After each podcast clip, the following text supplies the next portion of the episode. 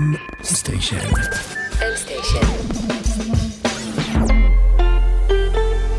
מבית מייקרוסופט בישראל.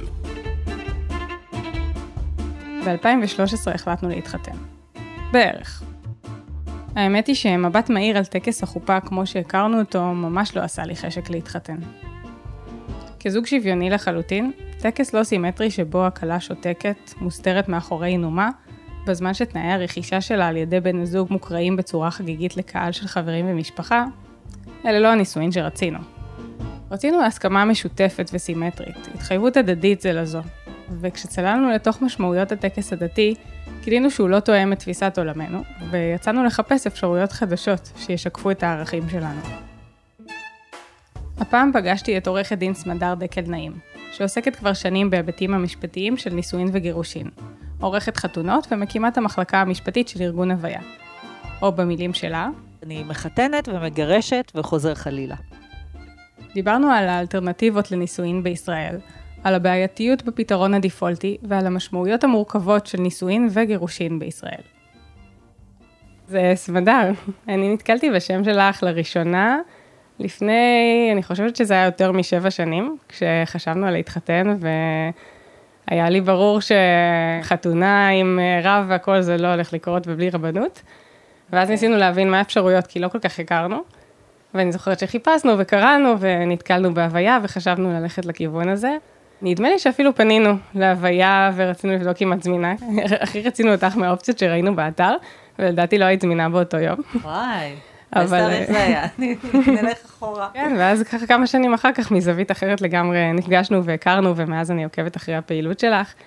אה, ואני אשמח לשמוע קצת ממך, אה, קצת על הפעילות, ואיך הגעת לזה, קצת רקע. טוב, אז קודם כל, אה, תודה שהזמנת אותי.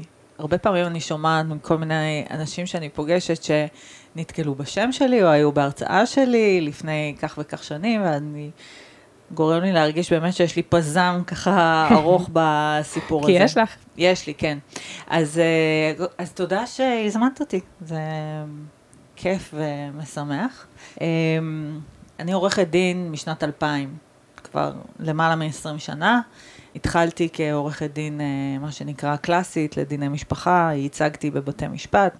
ועם השנים עברתי לעולם של הגישור וחיפשתי יותר איך בעצם לבנות פרקטיקה שמבוססת על שלום והסכמות ופחות התמודדות בבתי משפט. וב-2007 חברה שלי התקשרה אליי, אמרה לי, תקשיבי, יש משהו חדש, מצאתי לך אפיק, את הולכת לערוך טקסי חתונה.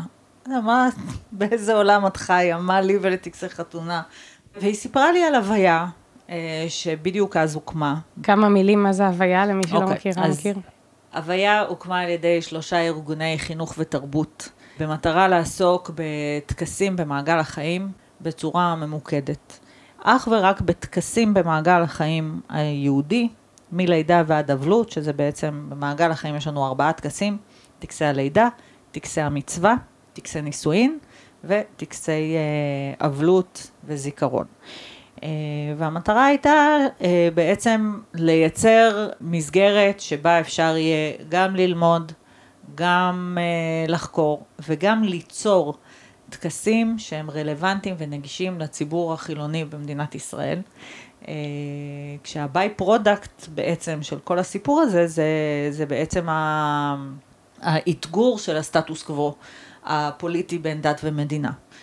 ופה כשאנחנו נכנסים לעולם של טקסי נישואין, אז זו גם במידה גדולה מאוד המוטיבציה שלי בתוך הסיפור הזה. ב-2010 המנכ"לית הראשונה דיטי עזבה את, את ניהול הוויה וחיפשו מי שיקח את המושכות במקומה. ובעצם שילבתי, כל השנים האלה עבדתי בהוויה, מה שנקרא, בחצי משרה, שזה אף פעם לא חצי משרה. כן, במיוחד כשאת המנכ"לית של הארגון. כן, במיוחד שמדובר בארגונים ועמותות וכן הלאה, ובכלל 50 אחוז זה, זה אף פעם לא. אז עבדתי גם בזה וגם במשרד שלי. המשכתי לעשות גישור, גירושין, אני בעיקר מפרקת משפחות. ו... ו... זה נותן לך איזשהו איזון חיובי. כן.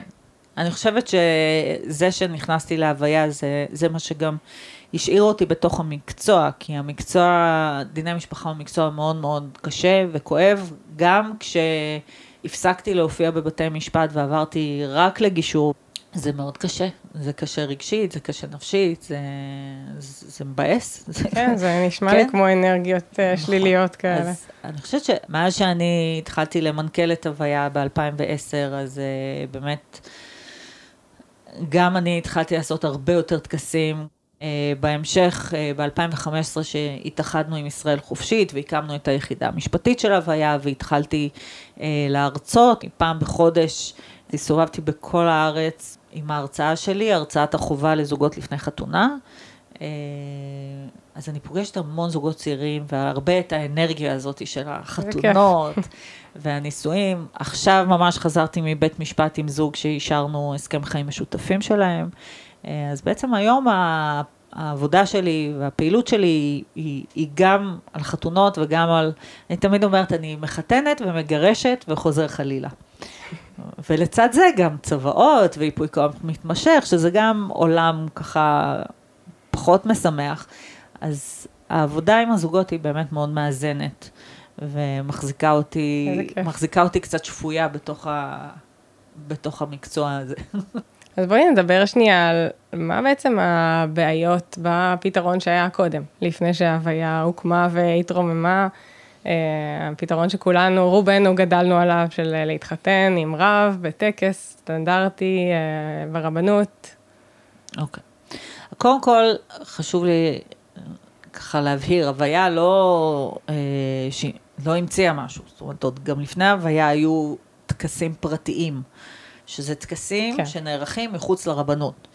אה, אבל כדי רגע לעשות uh, סדר, במדינת ישראל יש חוק שבא ואומר שהנישואין וגם הגירושין הם לפי הדין הדתי של, שחל על אותו אדם. זאת אומרת, אם אני יהודייה, אני צריכה ללכת להינשא על פי דיני היהדות. אם אני מוסלמית, אני אנסה לפי דיני האסלאם. ובעצם לכל אחת מהעדות המוכרות במדינת ישראל יש ממסד. אצל היהודים זה בית הדין הרבני, או הרבנות, שהסמכות שלו היא לחתן ולגרש אנשים. יהודים בישראל.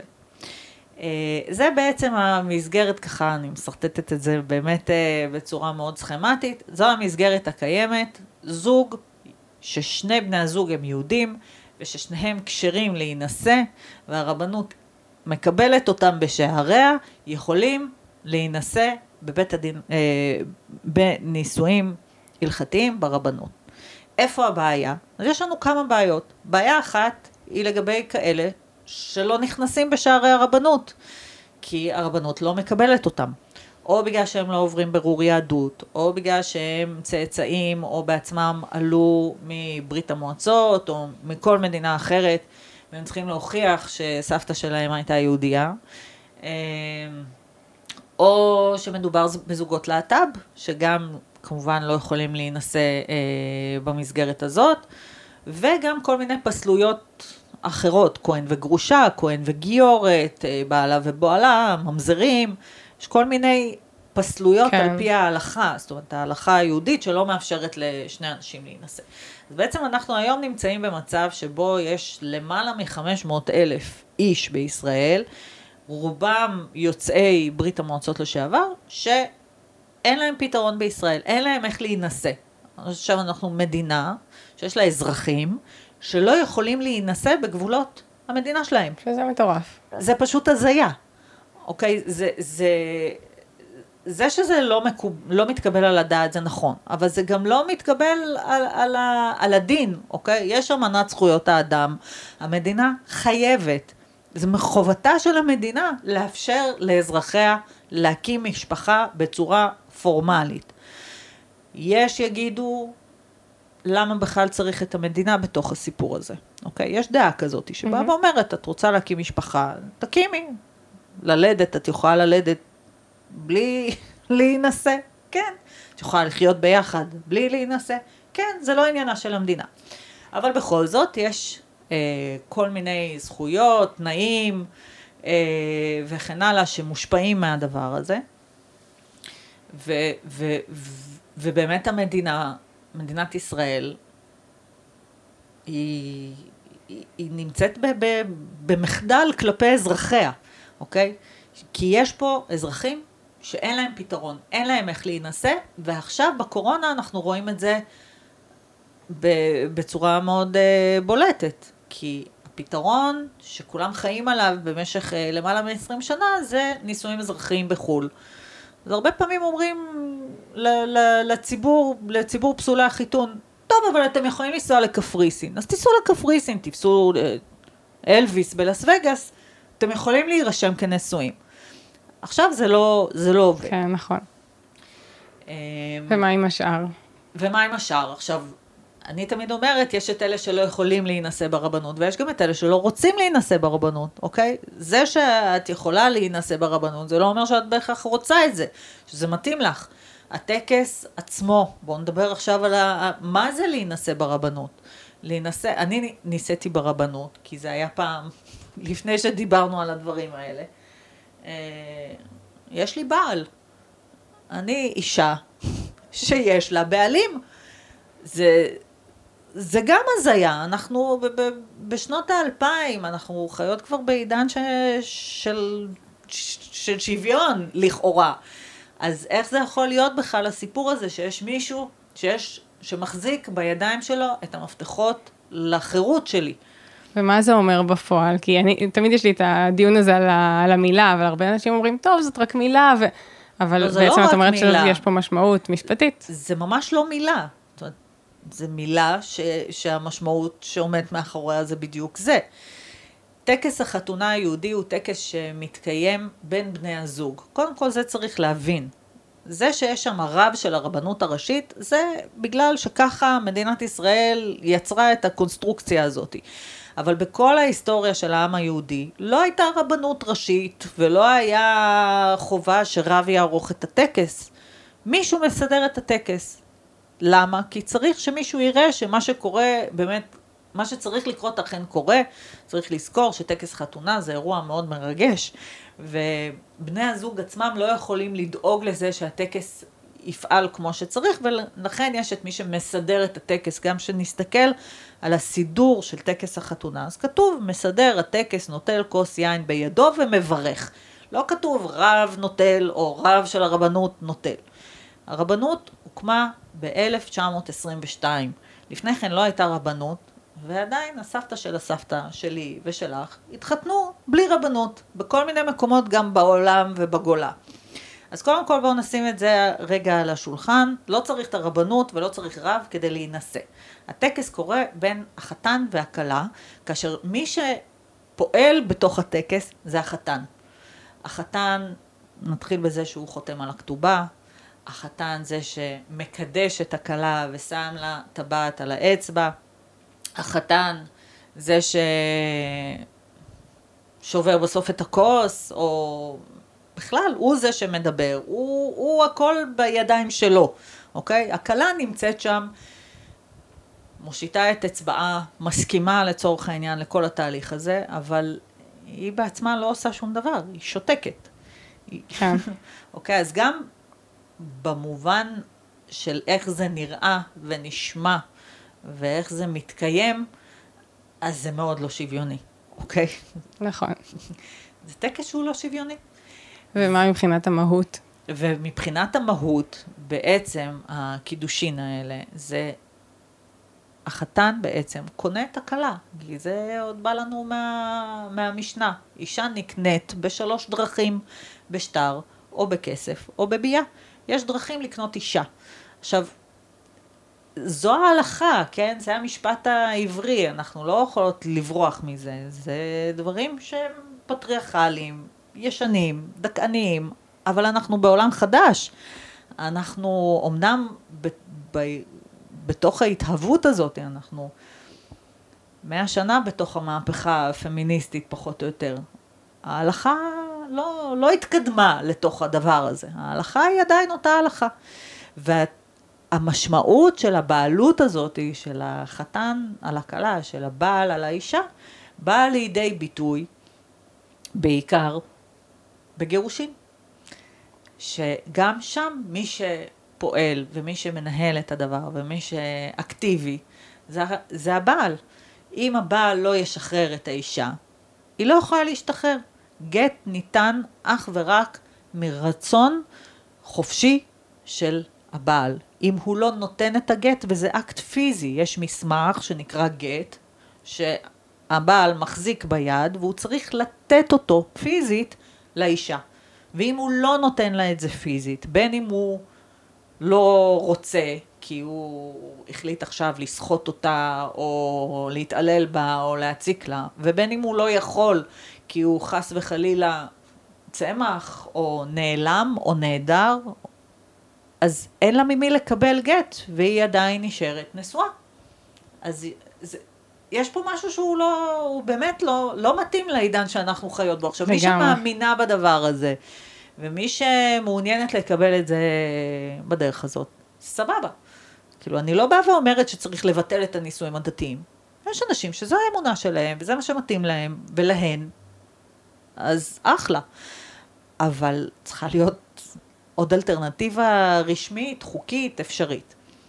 כיוון שהמדינה לא מקיימת את הדבר הזה, כי על זה יושב הסטטוס קוו הפוליטי של דת ומדינה. יותר, מ, יותר מתחבורה ציבורית, יותר מכשרות, יותר מהשבת במרחב הציבורי, יותר מכל הנושאים האלה, הנושא של נישואים וגירושין זה לב, לב, לב ליבו של הסטטוס קוו.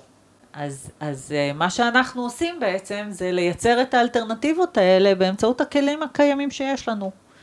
הכלים המשפטיים והכלים התרבותיים. אני חושבת שהם גם הרבה, זה לא משהו שאנחנו מתמודדים איתו ביום-יום.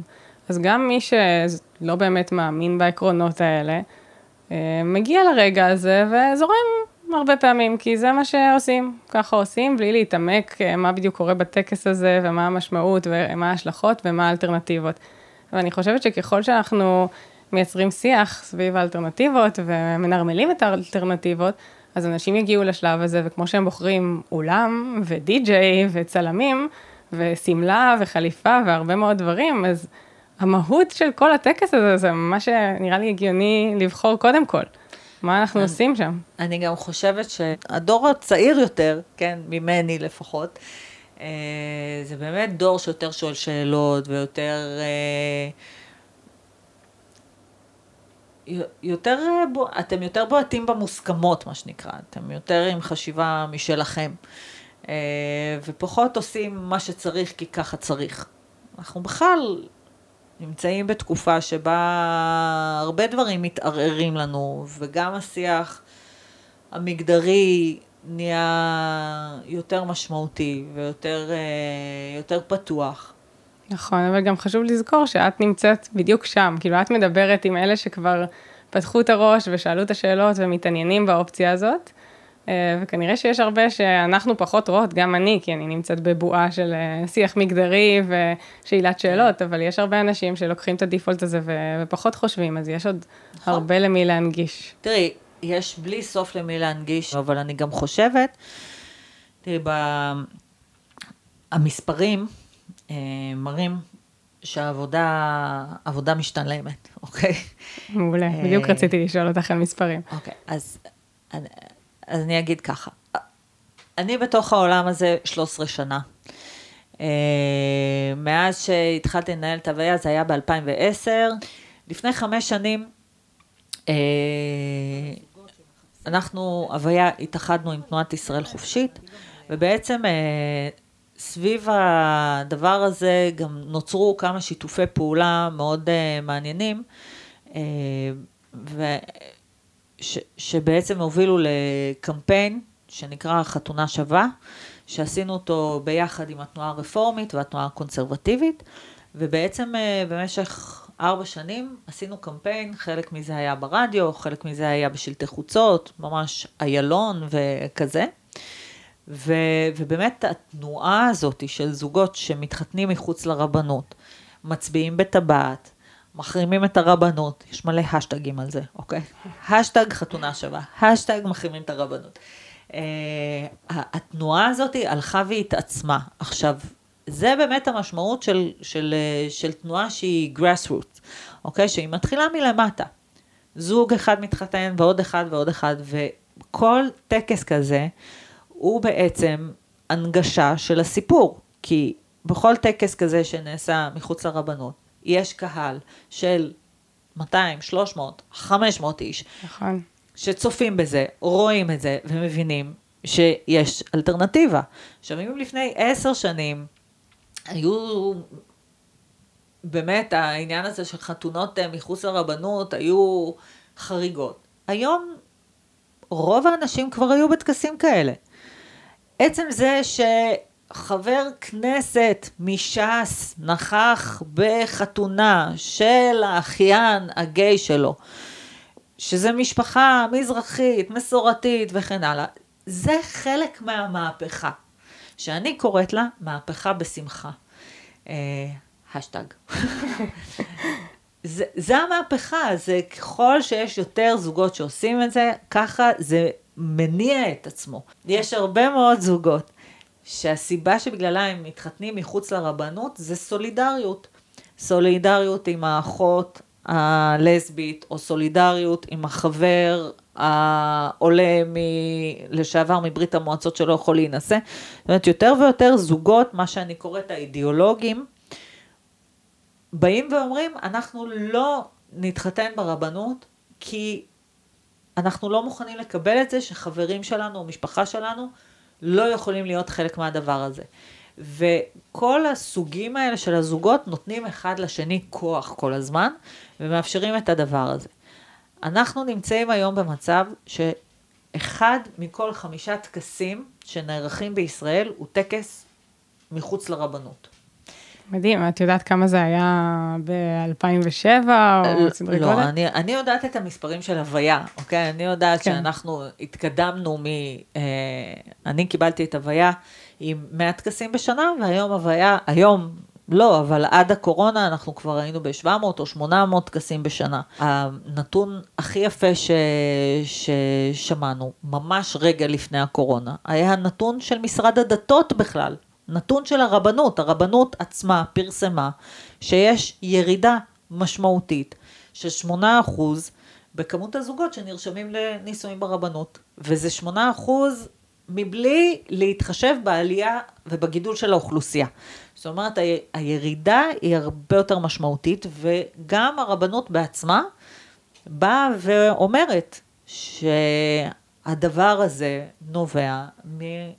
מהקמפיין של חתונה שווה ומהפעילות שלנו, של כל הארגונים שעוסקים בזה. זאת אומרת, זה לא רק הוויה, אבל באמת פחות ופחות אנשים שיכולים להתחתן ברבנות, הולכים ועושים את זה. וזה בעיניי מבורך, זה השינוי האמיתי. כי בסופו של דבר, החקיקה שדיברתי עליה, שצריכה להתקיים, היא תתקיים בגלל שהיא תצטרך להתאים את עצמה למצב כן. בשטח. שיש יותר ידועים בציבור, ויש יותר זוגות שלא מתחתנים ברבנות, ויש יותר משפחות שמתקיימות בלי, בלי נישואים, אלא בדרך אחרת. כי כן. גם להינשא בקפריסין, זה, זה, זה גם רע מאוד, בעיניי כן. לפחות. אז, אה, אז אותי זה מאוד משמח לשמוע על הגדילה הזאת, וברור לי שגם אה, אותך. אה, מעניין אותי אם את מקבלת גם תגובות לכיוונים אחרים, כי אני בטוחה שיש אנשים שמאוד אה, דוגלים בלהתחתן אה, ברבנות וכדת משה וישראל. קודם כל אפשר להתחתן כדת משה וישראל, גם בלי הרבנות. זאת אומרת, יש היום, נכון. יש למשל את ארגון חופות, שזה ארגון של רבנים אורתודוקסים שעושים טקסי חתונה כדת משה וישראל, עם כל הקידושין והקניין וכן הלאה וכן הלאה. אה, ואפשר לעשות את זה גם בלי. גם בלי הרבנות. שוב, המונופול של הרבנות הוא צרה בפני עצמה, גם בלי שום קשר לאמונה. אוקיי? גם מי שהם אורתודוקסים חושבים שהמונופול של הרבנות הוא לא טוב, מכל מיני סיבות. לא ניכנס לזה. אבל אפשר להינשא בטקס כדת משה וישראל, שכאמור, כמו שאמרתי בהתחלה, לא צריך בשביל זה רב. אה, אפשר להתחתן בטקס קונסרבטיבי, מסורתי, אפשר להתחתן, להתחתן בטקס רפורמי. גם אצלנו בהוויה יש זוגות שבסופו של דבר, שעושים טקס שהוא טקס כדת משה וישראל, כי זה מה שהם בוחרים. היופי בעיניי בהוויה זה שאנחנו מתאימים ומעצבים ובונים עם כל זוג וזוג את הטקס שלהם בהתאם למה שהם רוצים. אני, כשזוג בא אליי, אנחנו עושים תהליך של לימוד, אנחנו לומדים את טקס החתונה היהודי המסורתי, אנחנו שואלים מה מתאים לנו, מה, מה מפריע לנו, וביחד, בתהליך שאנחנו עושים ביחד, הם ואני, גם בפגישות, גם בהתכתבויות, גם בניסוח, אנחנו בעצם בונים את הטקס שלהם. אין טקס אחד שהוא דומה לשני. ואז הטקס יכול להיות מאוד קרוב לטקס המסורתי וגם מאוד רחוק ממנו. אבל תמיד הטקס יהיה מחובר ליהדות ומחובר לתרבות היהודית. היה פעם זוג שבאו אליי ואמרו, לא, לא, אנחנו לא, לא מעניין אותנו כל העניין הזה של הטקס אה, החופה היהודית, אנחנו אה, מחוברים לתורת הבודה, ואנחנו רוצים לעשות אה, תעלת לידה, לא יודעת, כל מיני דברים כאלה. אמרתי להם, עם כל הכבוד, אני, זה, זה, אני לא מבינה בזה. אני באה מארגון שהוא ארגון יהודי.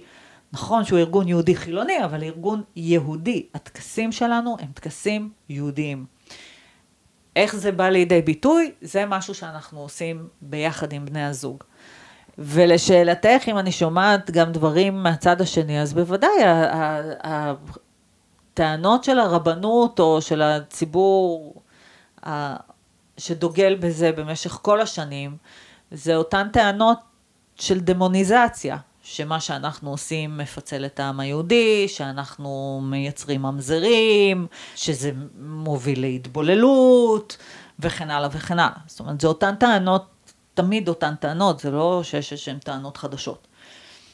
אז uh, אני אומרת שהתבוללות יכולה להתרחש גם במצב שבו רק uh, נישואים רבניים אפשריים.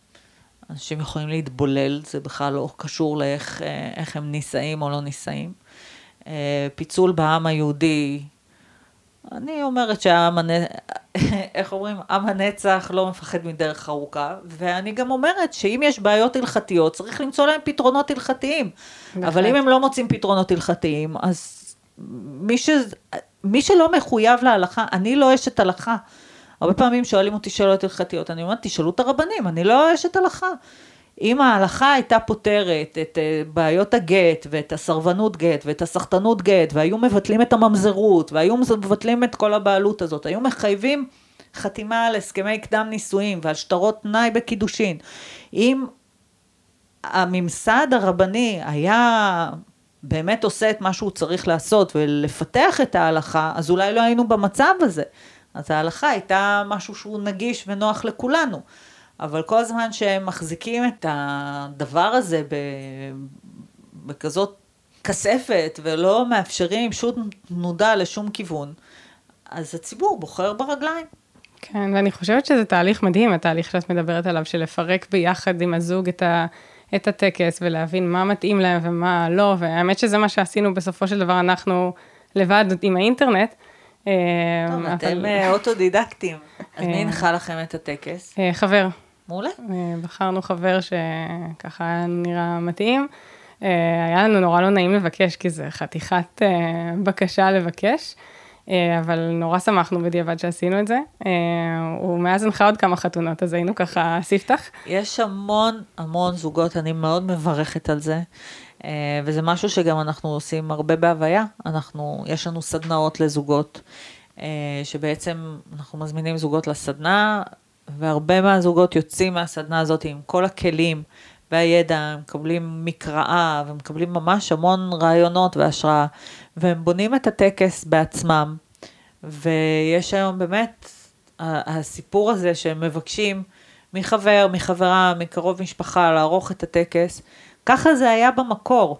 ככה זה היה, כן. המקור של החתונה היהודית הוא בדיוק זה, זה המקום הקהילתי הזה, שאת הולכת למישהו שאת סומכת עליו, או עליה, עליה, זה רק בשנים האחרונות, אבל כמו שיש מי שמסדר את הקידוש בשבת, ואת uh, ערב החג, אותו דבר, היה... כן. יש ממש משהו במה שאת אומרת על הקהילתיות, כי... אה, אנחנו גם בחרנו לעשות כן שבע ברכות, כי באמת רצינו יחסית לשמור על המבנה, אה, גם שככה יהיה מוכר לכולם וירגיש לנו מוכר. וביקשנו מחברים ומשפחה לברך, אה, בחרנו נציגים ולכל אחד או אחת הייתה ברכה, ואפילו נתנו להם תחומים כדי שזה יהיה איזשהו כיוון. והאמת שזה לא היה קל לנו לבקש, גם מ, כמובן ממי שערך את הטקס, שהוא עיתונאי וסופר והוא הכי מתאים לזה, אבל ככה ליפול על חבר עם, עם כזאת משימה. אני בטוחה שהוא נהנה מזה, אני פגשתי הרבה מאוד אנשים שהתבקשו, וליוויתי אנשים כאלה. זו ממש מתנה לתת למישהו כן. לערוך טקס. זה... זו חוויה, זו חוויה רוחנית בעיניי מדהימה.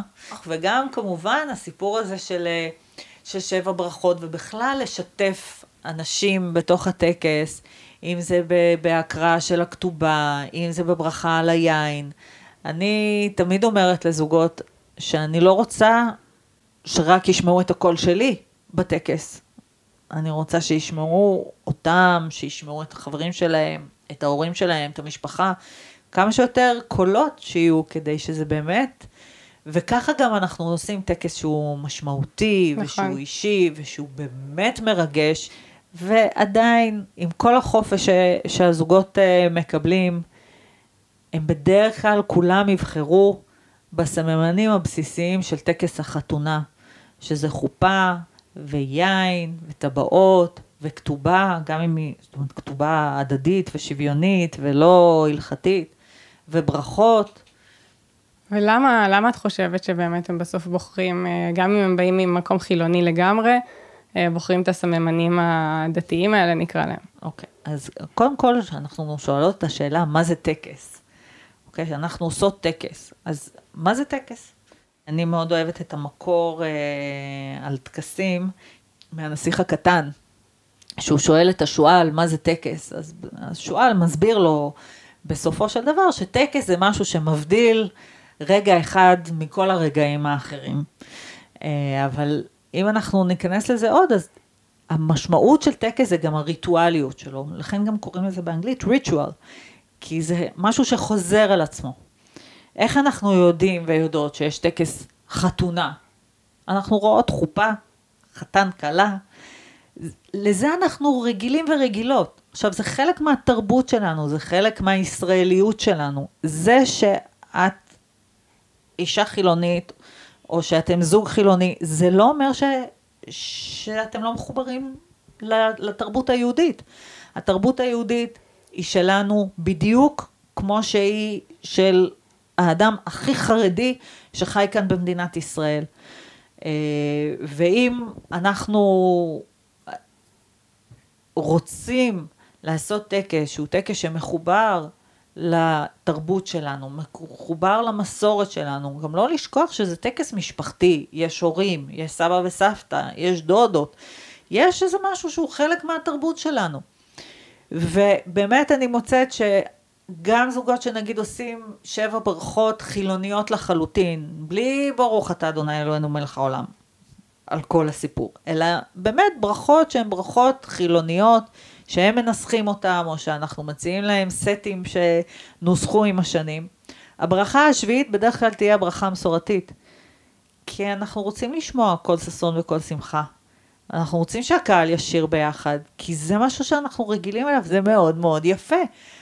וזה, וזה מחבר אותנו לשרשרת הדורות, ולהיסטוריה, ולעם. זה שאת בוחרת לעשות טקס שהוא לא טקס של הרבנות, לא אומר שאת לא שייכת. וזה לא אומר שאתם לא חלק מה, מהמשפחתיות ומההיסטוריה היהודית של שרשרת הדורות של המשפחות שלכם. וזה בסדר גמור, הפוך הוא, זה עדיף שזה יהיה ככה. כן. טוב, אני לחלוטין מסכימה, זה בדיוק המקומות שאני הגעתי מהם, אבל uh, uh, מעניין לשמוע שזה לא רק הדעה שלי. ושזה, שהרבה אנשים מגיעים לנושא הזה משם. זה, זו אידיאולוגיה שלמה. תראי, כן. שוב, הוויה הוקמה מתוך האידיאולוגיה הזאת, שבאה ואומרת, אנחנו עגלה מלאה, אוקיי?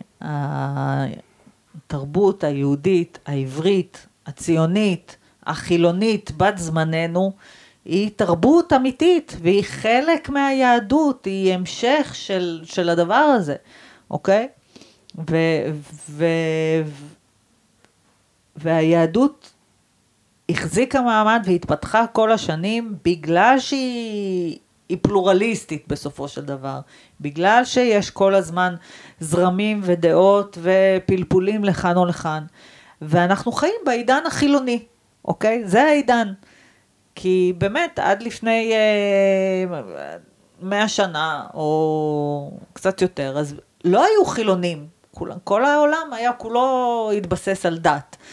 ואנחנו חיים בעידן חילוני, אז גם היהדות הופכת להיות חילונית, וזה לא אומר שזה לא יהדות, וזה לא אומר שהטקס שלך הוא לא יהודי, כי לא קנה אותך אה, בעלך כדת משה וישראל, וביצע קניין חוקי ורשמי וגמור ובריר וקיים, וקיבלת גם כתובה. Mm-hmm. אנחנו חיים וחיות בעידן אחר. שפשוט לא, אין, לא, אין הלימה בינו ובין ההסדר הזה, הארכאי הזה, הוא כבר לא רלוונטי. זה שיש לי כתובה זה לא רלוונטי, אני אישה עובדת, אני מתפרנסת, אני, אנחנו מקיימים בית ביחד, זה כבר לא מה שהיה פעם. זה לא מה שהיה פעם, ש, נכון. שהגברים מפרנסים והנשים מטפלות בילדים. ואנחנו גם לא רוצות שזה יהיה ככה. אז כן. למה, למה לא ללכת רוצים, להתחתן ככה? אני חושבת ככה? שזה כבר, אה, אני מקווה לפחות שזאת אג'נדה היום גם של נשים וגם של גברים. אה, הדיכוטומיה הזאת היא לא, לא טובה לאף אחד. נכון שהגברים אה, בסופו של דבר הם אלה שלרוב מקבלים את ההטבות, אבל זה גם המון אחריות. נכון.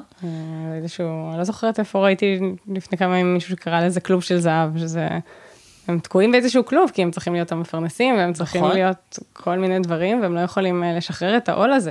אבל אני כן יודעת להגיד בצורה חד משמעית, שאם אני, אם אני בתור אישה מאמינה בשוויון, רוצה שוויון, מעוניינת ב, בשוויון הזדמנויות, בלקדם את מעמדי כאישה בעולם הזה, אין שום היגיון בעולם לעמוד מתחת לחופה כדת משה וישראל ברמה העקרונית, אוקיי? עקרונית זה לא הגיוני.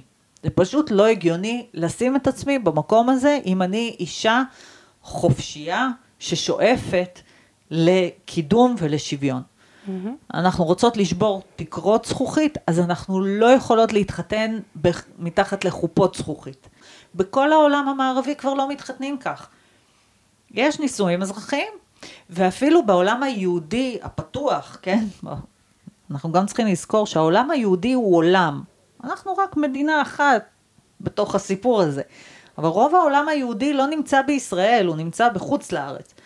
ואפילו באורתודוקסיה בארצות הברית, שהיא אורתודוקסיה חרדית מאוד, יש היום כללים לאיך עושים נישואים עם הסכמים מראש. הסכמי ממון, אה, הסכמי קדם נישואין, וחתימה על שטרות שהמטרה שלהם למנוע את כל הרעות החולות שאנחנו מגלים אחר כך בגט. אה, שזה סחטנות גט, זה סרבנות גט, זה עגינות, זה דברים שהם מאוד מאוד מאוד קשים. אה, אז אני, אני חושבת שצריך למצוא פתרונות לגירושין, אבל אני חושבת שקודם כל צריך ללכת לבראשית ופשוט לא להיכנס בשע, בשער השיטה, mm-hmm. ולמצוא את הדרך שלנו בדרך אחרת, וברוך השם, יש היום הרבה דרכים. לא חסרות דרכים איך להתחתן מחוץ לרבנות ולעשות את זה בדרך שמתאימה לזהות האישית שלכם. ואת כל ההרצאות שלי אני מסיימת תמיד במשפט של הרבי נחמן, שאומר, תתרגל לעצור ולשאול את עצמך מי אתה ולאן אתה הולך. ואני אומרת את זה לזוגות, תשאלו את עצמכם, מי אתם, מה הזהות היהודית שלכם, מה הזהות המשפחתית שלכם, מה חשוב לכם להגיד בטקס אחד לשני, מה חשוב לכם להגיד לקהל, למשפחה, מי אתם, מה מתאים לכם. לגמרי.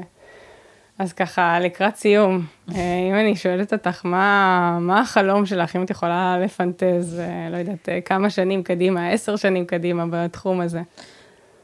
תראי, החלום שלי, תמיד אמרתי, כשיהיה חוק נישואין וגירושין אזרחי, זה, אז אני אגיד, אני את שלי עשיתי בעולם הזה. כאילו, שוב, אני לא חייבת להיות חתומה על החוק הזה, ואני יודעת שיש עוד הרבה אנשים שמתעסקים בזה, אבל כשזה יקרה, זה מבחינתי, זה מבחינתי חלום. אמ, ב- כשהיינו ב- בתחילת הדרך בהוויה, אז היינו אומרים, ביום שנהיה על איילון, זה יהיה, נדע שאת שלנו עשינו. אז כבר היינו על איילון כבר לפני ארבע שנים. מעולה, אז מעדכנים את החלומות. כן, כל. הזמן אפשר לעדכן את החלומות, אבל אני באמת באמת חושבת שהחלום שלי זה שיהיה חקיקה של נישואים וגירושין אזרחיים. צריך להבין שזה לא מספיק רק נישואים אזרחיים, יש הרבה מאוד הצעות חוק שהן לכאורה ליברליות, כל מיני ברית זוגיות כזאת, נישואים אזרחיים כאלה. צריך להבין שזה חייב לבוא ביחד עם גירושין אזרחיים, כי זה שיש נישואים אזרחיים זה לא מספיק. הבעיה הכי גדולה שלנו זה הגירושין, פחות הנישואים. אה, וגם שיותר ויותר זוגות יבינו שהמסלול האזרחי הוא נגיש, אפשרי, פשוט וקיים, לא צריך לעבור ברבנות, לא צריך לקבל את הככה זה, אין דבר כזה ככה זה. כל משפחה היא אחרת, כל זוג הוא אחר, וכל אחד יכולים לבנות את הסידור שלהם בדרך הנכונה והמתאימה ביותר לעצמם. טוב, אז דיברנו הרבה על האלטרנטיבה, אבל אני בטוחה ששאלה שעוברת לרוב המאזינות והמאזינים בראש היא, מה זה אומר בתכלס, מבחינה משפטית? כי בעצם זה אומר לא להיות נשואים מבחינת המדינה. נכון, אז זה באמת אה, משהו שגם אותי תמיד מאוד הטריד מאז שהגעתי להוויה, ובעצם זה אומר שני דברים. קודם כל, שיש גם אלטרנטיבות לעניין המשפטי. אם אנחנו לא נהיה רשומים כנשואים, אנחנו יכולים להיות ידועים, ידועות בציבור. אה, אני מאוד מעודדת את זה, אני חושבת שזה מצוין. אפשר לעשות הסכם חיים משותפים, לאשר אותו גם בבית משפט, אפשר לעשות תצהירים ותעודות, יש המון פתרונות משפטיים אה, מתחום המשפט האזרחי, שנותן לנו בעצם מענה למיסוד הקשר שלנו, מבלי לעבור לא ברבנות ולא להיות רשומים כנשואים. וחשוב להבין שגם נישואים אזרחיים אה, בחוץ לארץ, אם אנחנו עושים את זה, אה, צריך לזכור שאם חס וחלילה אה, מגיעים למצב של פרידה ושני בני הזוג הם יהודים, הגירושין יהיו בכל מקרה בבית הדין הרבני. ברגע שהם הלכו והצהירו על הנישואים ש- שהם עשו בחו"ל, בארץ. נכון. הם זאת נרשמים אומרת- ברבנות גם בעקיפין. נכון, אפשר להינשא אצל אלוויס ב chapel בלאס וגאס, להירשם בישראל כזוג נשוי, ואם חלילה נפרדים, צריך יהיה להגיע לבית הדין הרבני ולעבור הליך אה, של גירושין. ואני בטוחה שאנשים חוששים מזה באינסטינקט, כי רגע, מה זה אומר, ואיפה זה יפגע אולי בזכויות שלי, או בילדים שלי בעתיד. נכון, אז אה, מדינת ישראל מאוד מפותחת מבחינת הזכויות והמעמד שיש לידועים בציבור. יחסית לעולם, אנחנו מהמדינות המ... הכי מפותחות ב... ב... במה שהמדינה נותנת לידועים בציבור, ויש בתוך מדינת ישראל שוויון מלא, והידועים בציבור מקבלים את כל מה שמגיע גם לזוגות נשואים. אני מדברת על זוגות ידועים בציבור סטרייטים, ולא על uh, זוגות uh, להט"ב, ששם יש להם את האתגרים בתחום ההורי. Uh, יש ניואנסים של בירוקרטיה, יש להכל פתרונות, זה לא בעיה, את בעצמך ידועה בציבור, נכון? נכון, וכשאני ביררתי, אני, הדבר היחיד שזכור לי שהוא באמת אה, שונה, זה שכשרוצים להוציא דרכון לילד, צריך להגיע נכון, ביחד. נכון. אנחנו יכולים להתמודד עם זה. נכון. אה, ובאמת, אז, אז ציינת את הדברים שקשורים לילדים ובירוקרטיה סביב זה. אם שמים את זה שנייה בצד, יש עוד אה, השלכות? אני חושבת שיש שלוש השלכות עיקריות אה, בהבדל בין ידועים בציבור ובין נשואים. אה, אחת זה המסגרת המשפטית שחלה על ענייני הרכוש והממון, על יחסי הרכוש והממון בין בני הזוג. על ידועים בציבור לא חל חוק יחסי ממון בין בני זוג שחל על זוגות נשואים, חל עליהם אה, חזקת השיתוף, שזו שיטה אחרת. שוב, אני מאוד ממליצה לידועים בציבור ובכלל לעשות הסכם שכולל גם הסדרה של העניין הרכושי.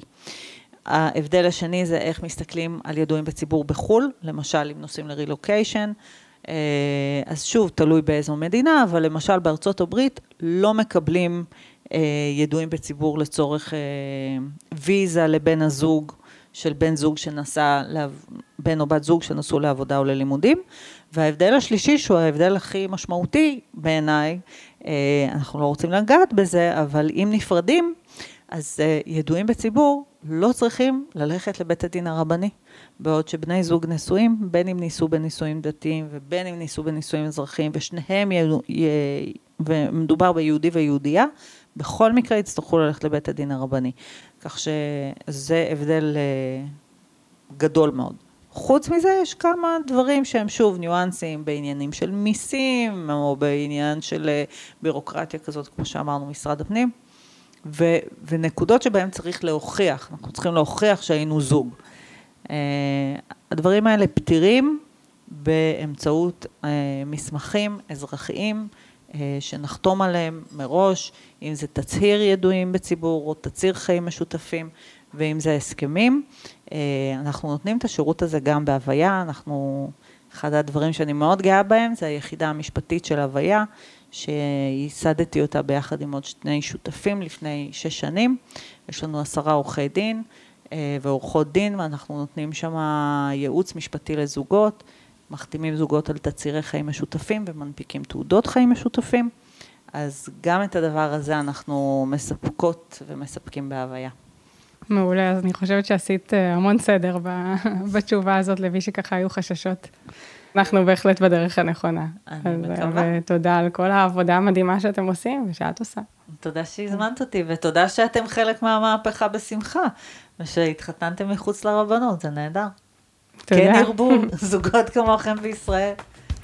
תודה רבה.